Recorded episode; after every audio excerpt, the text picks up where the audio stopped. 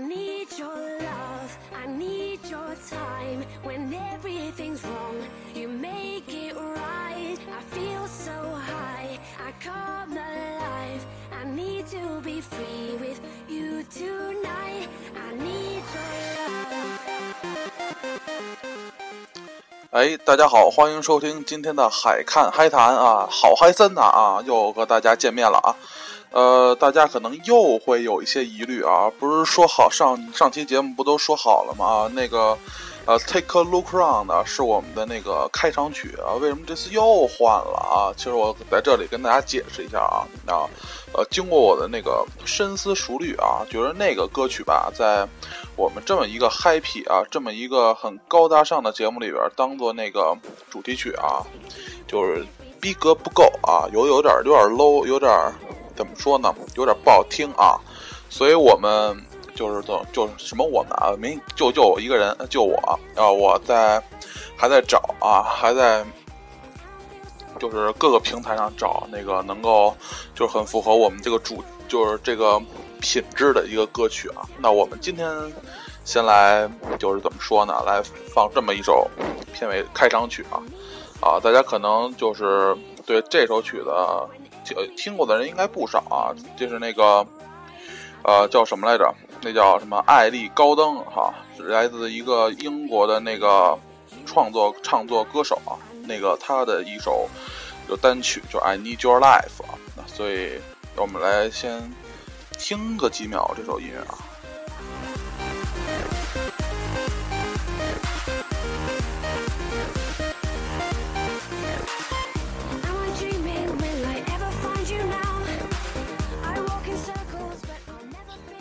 好啊，那我们来就是怎么说呢？步入正题啊，那我们这期节目来聊点什么呢？哈，就是我也想了半天啊，私下里，就是觉得差不多这个高考之后这个假期真是是没没什么事儿可干啊，所以就一直在待着，就是也差不多聊完了啊，就也总不能自曝八卦吧，是不是啊？啊，其实没准下一期我就会自曝八卦了啊。其实就是也想了很多啊，聊什么？就是前几天啊，跟总是跟同学去出去打球，就去奥体打球啊。打完球之后呢，就很饿嘛，完了之后坐了两站公交，就去那个燕村。燕村再往北有一个日料店，叫做松子松子这么个日料店啊。那个中午去吃的。呃，感觉呃，这个很不错啊。就有可能是因为打完球就饿得跟死狗一样啊，就特别饿，所以吃的很好。呃，也有可能就是我觉得更多的原因是他本来就做的不错啊，他的那个寿司非常好吃啊。就是还有很给大家推荐那个照烧照烧鸡，还有就是主要是三文鱼寿司，还有金枪鱼寿司啊。其实金枪鱼寿司就是吞拿鱼寿司啊，就是不要装逼啊，不要说我吃了吞拿鱼，那根本就是金枪鱼啊，啊啊！当然了，我们这期节目不是美食节目啊，大家不要屏蔽掉我们啊，不是美食节目啊。那吃完这个寿司之后呢，觉得哎，比比原来那个印象好一些啊。其实原来我是不太爱吃寿司的，呃，所以回家查了，上网上搜了，就是“寿司”两个字啊，所以弹出来的页面啊，第一篇就是寿司，第二篇是一个纪录片啊，叫做《寿司之神》，就是这么一个纪录片啊。里边说的是那个，就是在日本有一个店啊，一个很老的一个老人供应的，呃，就是开着的一个店啊，里边的寿司卖的奇贵无比，但是也非常好吃啊。那我们就是我觉得特别奇怪啊，完之后这个纪录片为为什么会有这么多人去吃呢？啊，我就把这纪录片看完了。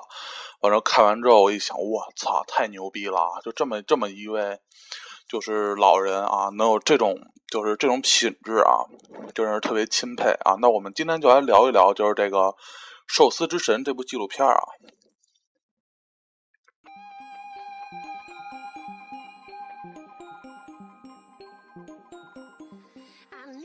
哎，我操！这个这个音乐又出来了啊！那个，大家是不是以为还要又从头开始一遍啊？这并不是，并不是啊。那我们继续说啊，就是寿司之神，这个这个说的是就是这个这个这家店的老板啊，叫小野二郎，小野二郎先生啊，他今年啊已经八十九岁了，八十九岁还在做寿司啊，他可以说是就是他。前年吧，被评为那个米其林，他的这个餐厅啊，被评为米其林三星餐厅啊。就他本人呢，也是就是最年长的米其林三星厨师啊。就是他八十九岁了，就仍然每天坚持就是就是在做寿司。就是其实日本的寿司店跟那个中国的其实不太一样，其实差别是很大的。就是他们的店很小，非常小啊，就是只有十张、十来七八张桌子，十张桌子都已经算很大的店了啊。就是差不多七八张桌子，就是你是面对着这个，就是做寿司做寿司的这个师傅啊，就是他他捏一个完之后放到你前面的那个就是陶陶的那种碟子，一个正方形的一个碟子啊，就是放在碟子上，你可以吃一个，就是他做一个你吃一个。就是你吃完他再做，就是在日本啊，这个寿司吃寿司的这个就是这个频率，这个速度是很快的，差不多一餐差不多就也就个十五分钟就你就会吃完了啊。就是在中国，你在一个寿司店，就是点呃点一瓶酒，你可以在那儿耗个一下午没关系啊。但是在日本这种寿司店，就是对于吃饭很慢的人，其实很很不适应的啊，就是。你很不好意思，别人在那儿看着你，在那儿看着你聊天，所以你就想赶紧吃，赶紧吃，赶紧吃，赶紧吃。所以说，我怎么这么碎的？我这嘴啊，太太遗憾了，太 low 了啊！以后注意啊，别不要嘲笑我。就是，呃，你会就是想赶紧把这一餐解决掉啊。但是呢，这家店就是听起来很那种很冲突啊。他这他这寿司卖的极其贵啊，就是怎么说呢？里边那个。就是纪录片里边啊，有有那个记录啊，就是有一个人来怎么说来咨询，就是您这儿有没有，呃，有没有那个就是介绍信，就是那个介绍的传单。完了，那个小野二郎先生的儿子啊，他叫真一，他今年已经一儿子啊，已经五十岁了啊，就可以说是，呃，怎么说呢，就是。就这么个五十岁的人啊，他现在还没有就是接管下这家店，而而而是还给他的那个父亲，就是二郎先生啊，当一个助手，就是一个副手吧，相当于是副店长这么个职位啊。啊，完之后就是那个顾客问这个真一说：“你们这儿有没有就是宣传单呢？”真一说没有，然后就说：“你们这儿。”有有没有那个除寿司以外的其他东西吗？他说没有。或者说真的没有吗？真的没有。完事说，你们这需要预定吗？说是的。说约定预定多长时间呢？说提前一个月啊。完了说你们这有最低消费吗？他说有的。他说多少？他说三万日元啊，三万日元就是核算成人民币大概两千块吧，两千块，就相当于你一顿饭十五分钟啊，吃下去一个 mini 啊，还不还不管保修，所以就是这么一个。呃，就是可以说是价格在日本，在日本都是很贵的一个一个餐厅啊，而且它的店面很小，店面就是七八张桌子一排，就一横排，差不多也就是个，呃，也就是个十几平米的样子啊，加上厨房二十来平，差不多这这么个大小，而且它是在东京的一个地铁站里边，就是相当于是在，就是地铁。呃，地铁站下到地下和那个地铁就是换乘，就这个之间有这么一家小餐厅啊。就是当时我看到这儿，差不多介绍这个餐厅十多分钟介绍完，我非常之惊讶啊！为什么会有这么一个，就是看起来十分之矛盾的餐厅啊？那呃，看到后边就就就震惊了啊，完全震翻在地啊！那我们来听一个音乐啊。啊，听一个音乐，我们介介绍，继续介绍这个《寿司之神》这部纪录片和小野二郎先生这个人啊。那我们来听一下《生物鼓掌》这么个日本的组合啊，就是当当时第一次听这个名字，感觉很奇怪啊，叫“生物鼓掌”啊。我想到台湾，台湾也有好多鼓掌，叫什么“风纪鼓掌”啊，就比如叫那个康乐鼓掌啊，其实就是我们的文艺委员啊，风纪鼓掌就是我们的纪律委员。啊，那生物鼓掌，那我是不是可以理解为就是生物课代表这么个人物呢？嗯，那我们来听一下他的呃一首歌曲叫《Sakura》。啊，就是樱花的意思，那樱花也是日本的一个国花嘛。啊，那我们来听一下。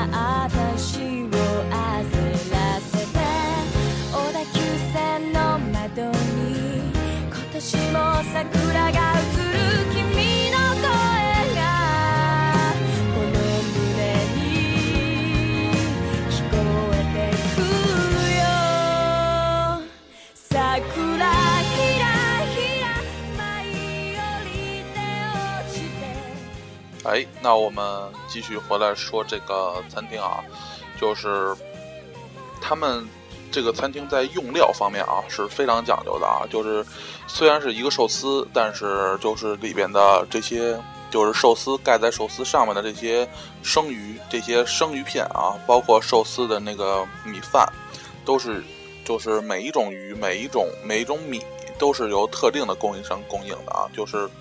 可以说，就是三文鱼和金枪鱼这两种鱼，可以说供应商不一样啊。可以说，他们的供应商都是日本的，就是，嗯，就是怎么说呢？就是可以说是整个日本的那种港口啊，最好的那种呃渔夫怎么说？呃，就是呃鱼老大啊，来来供应直直接供应给他们的。所以说，他们可以说是，呃，首先品质就很有讲很有保证啊，就是他们的那些鱼都是。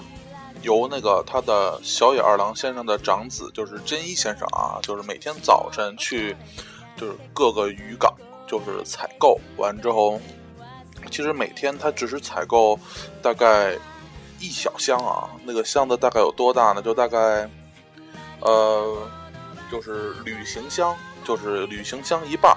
就是那么大，就是其实不是特别大啊，就是那么一个小箱子，就是每天骑着车，就是年年如此啊，日复一日，年复一年都是这样啊，就是由真一去采货，啊，采货回来呢，就是，呃，那个二郎先生啊，他也带徒弟，就是有四五个徒弟，就是这些徒弟负责洗鱼啊、切鱼啊，就是包括就是，呃，就是他们在。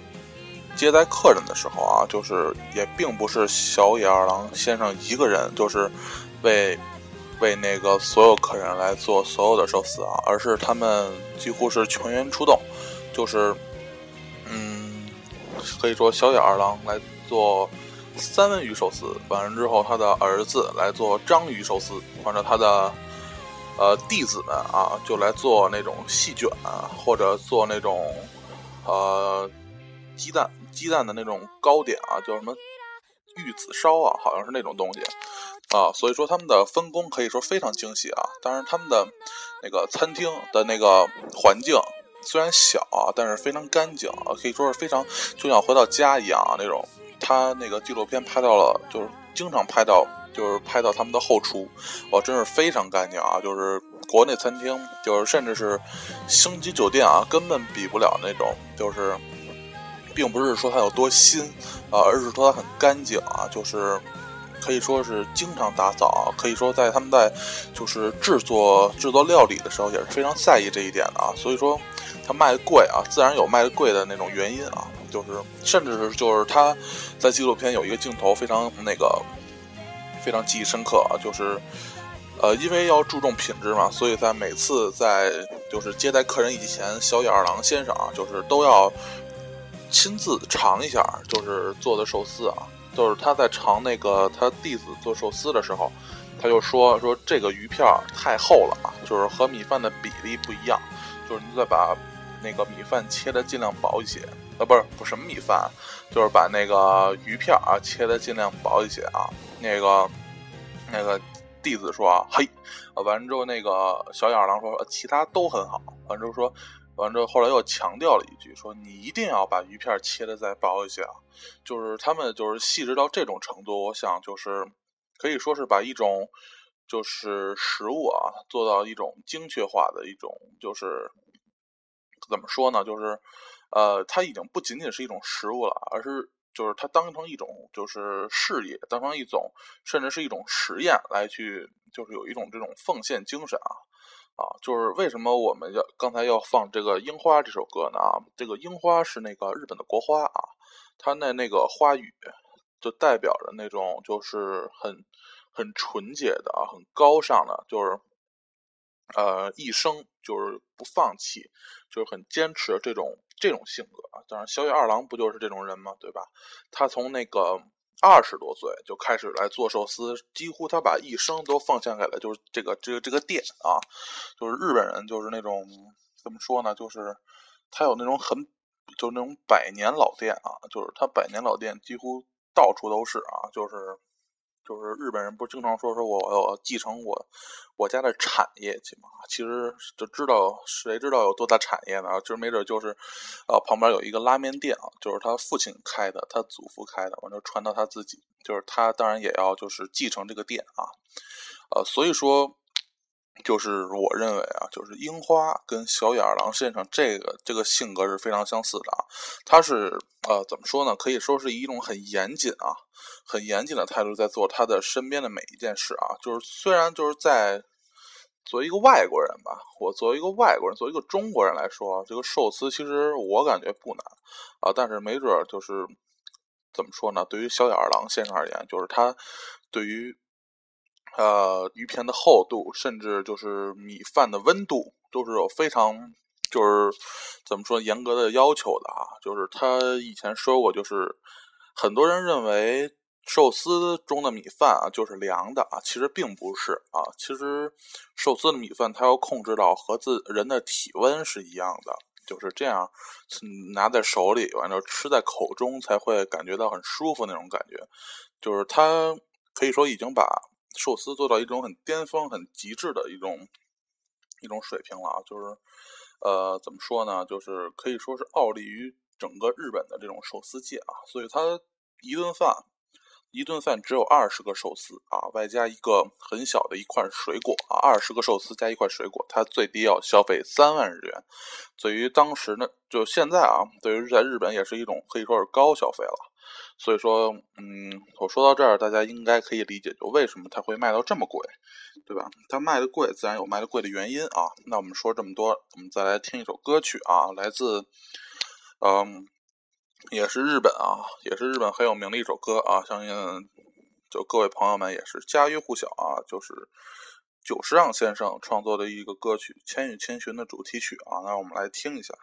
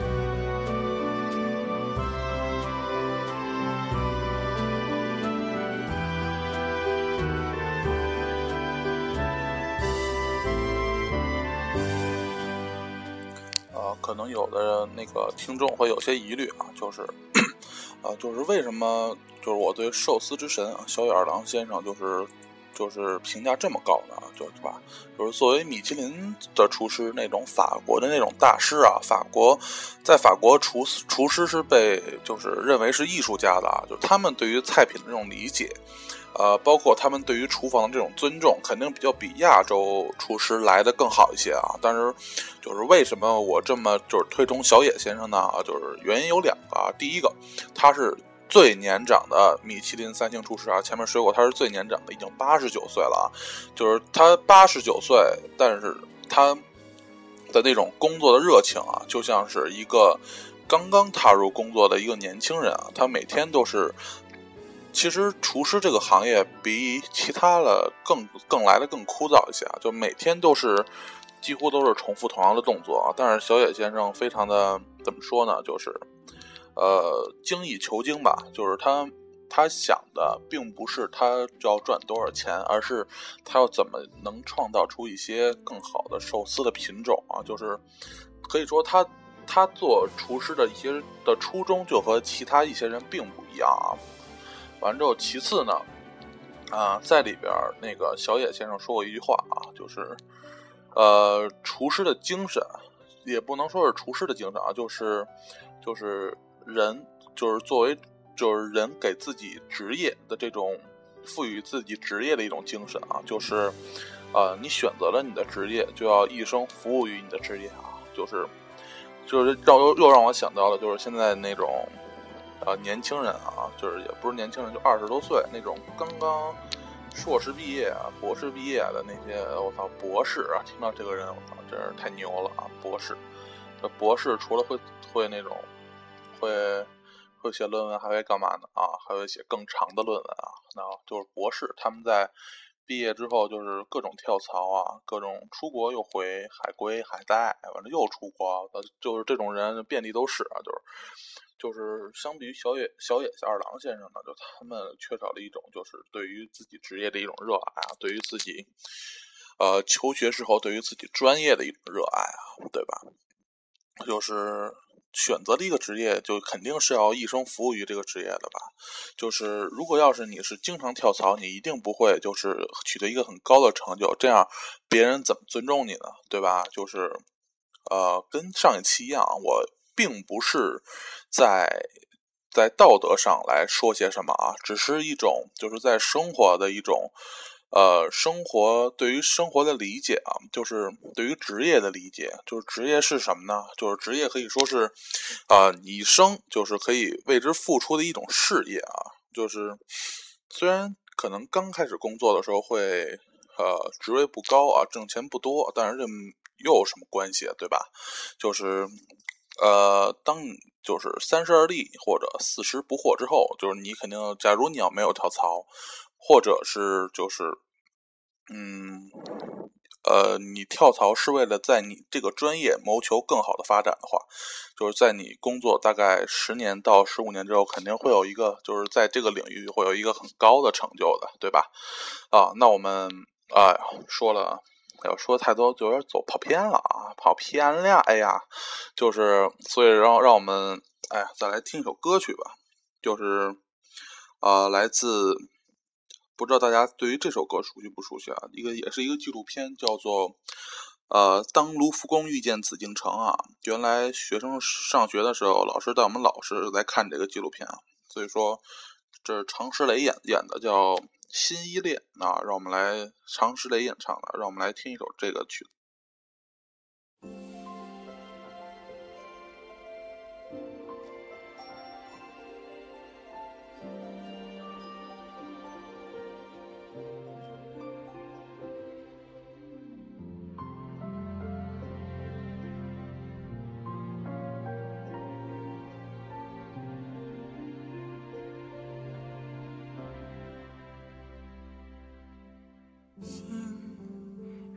风尚在吹起，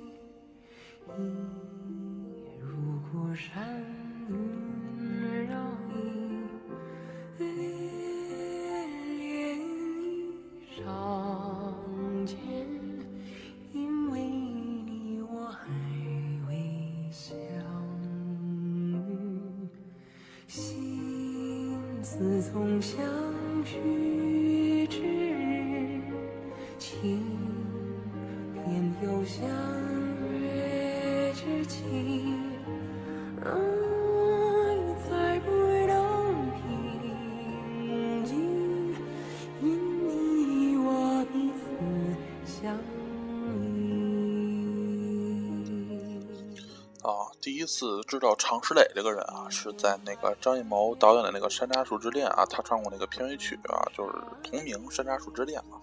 啊，当时我觉我觉得这个人就是，啊，当然他的声音很特别啊，这这不用说。当时我就觉得这就是一个，就是怎么说呢，就是就是此生啊，就只能唱过这一首歌，就只只能让这一首歌为人所记住啊。啊，但是事后我证明我大错特错了啊，这人就是在。就是作曲，包括编曲这方面，什么才华太他妈高级了啊！就是超乎常人啊！就外表看似小胖，智慧却超乎常人的常石磊啊！他是得过两届吧，一届还是两届，就金曲奖的最佳编曲啊！就是非常不容易啊！就是非常崇拜这么一个人啊！就又又又跑偏了，哎呀！就是所以让我们还是再回来说这个纪录片啊！就是我突然想到了，就是啊。就是黑泽明，黑泽明导演啊，小黑啊，就是这么个人。就是小黑呢，就是他原来拍过那么一个电影啊，叫做《罗生门》啊，不知道大家看过没有？就是我倒是看过那么就看过看过一遍，对吧？就很粗略的看过那么一遍，但是觉得当时觉得没什么，就是没什么感触啊。当然看过这个《寿司之神》一对比，就觉得黑先生对于这个当时日本社会的那种，就是他的那种价值判断是非常准确的啊。甚至包括到现在的日本，包括现在的中国，包括现在的亚洲，都是就是可以说很有普世价值的。他就像是，其实黑先生就像是。鲁迅，呃，什么普训啊？就是鲁迅啊，还朴树呢，对吧？鲁迅就是鲁迅，他对于当时那种中国的那种，嗯，呃，诟病吧，对于他当时中国人的那种就是，呃，缺点啊，黑的缺点的那种审视，就相当于是黑先生对于当时日本的那种缺点的审视啊，就是非常，就是怎么说呢？就是非常。跨世代的这么一个人啊，就是他的那个《罗生门》，可以说是，就是可以说三个主主角嘛，就是一个盗贼啊，就是一个大盗江洋大盗，反正有一个呃一对夫妻啊，就是其实故事就是盗贼为了那个就是占有妻子，反正最后把那个他妻子的丈夫给杀掉了。当然就是在。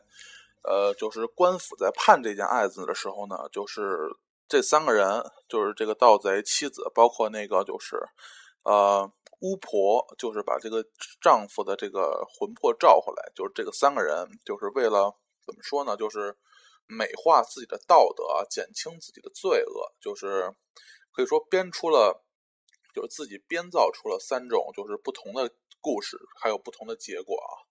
就是当然这。这一幕全部被一个砍砍柴人所看到了啊！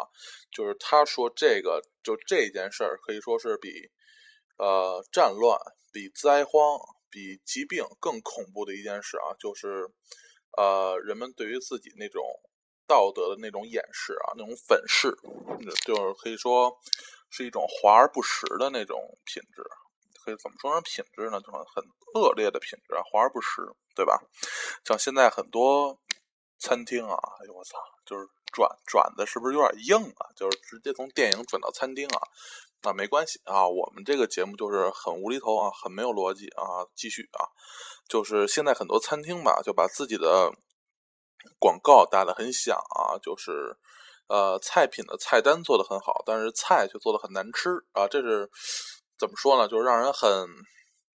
啊，就让人很反胃的一件事啊，就想着就觉得就不爱去的餐厅啊。当然，就是像反过说，反过头说来，就是来说这个，就是小野二郎先生啊，就是他的那个餐厅虽然很小，但是他用心做好了每一个寿司啊，就是它里边的那种呃，对于寿司那种热爱，可以说不是真是不是一般人能够媲美的啊。当然，就是呃，也有人可能说说我。并不爱寿司啊，为什么我就会比小野先生差呢？就是他对于寿司的热爱，就相当于，假如你喜欢电脑，就相当于你对于软件的那种热爱啊。假如你喜欢女生，就相当于你对于 AV 的那种热爱一样啊，是不是？就是他对于寿司的那种热爱，可以说是超乎了常人对于自己所喜爱的事物的那种、那种、那那种、那种喜爱啊，就是那种、那种呃，希希望终情终其一生来，就是呃。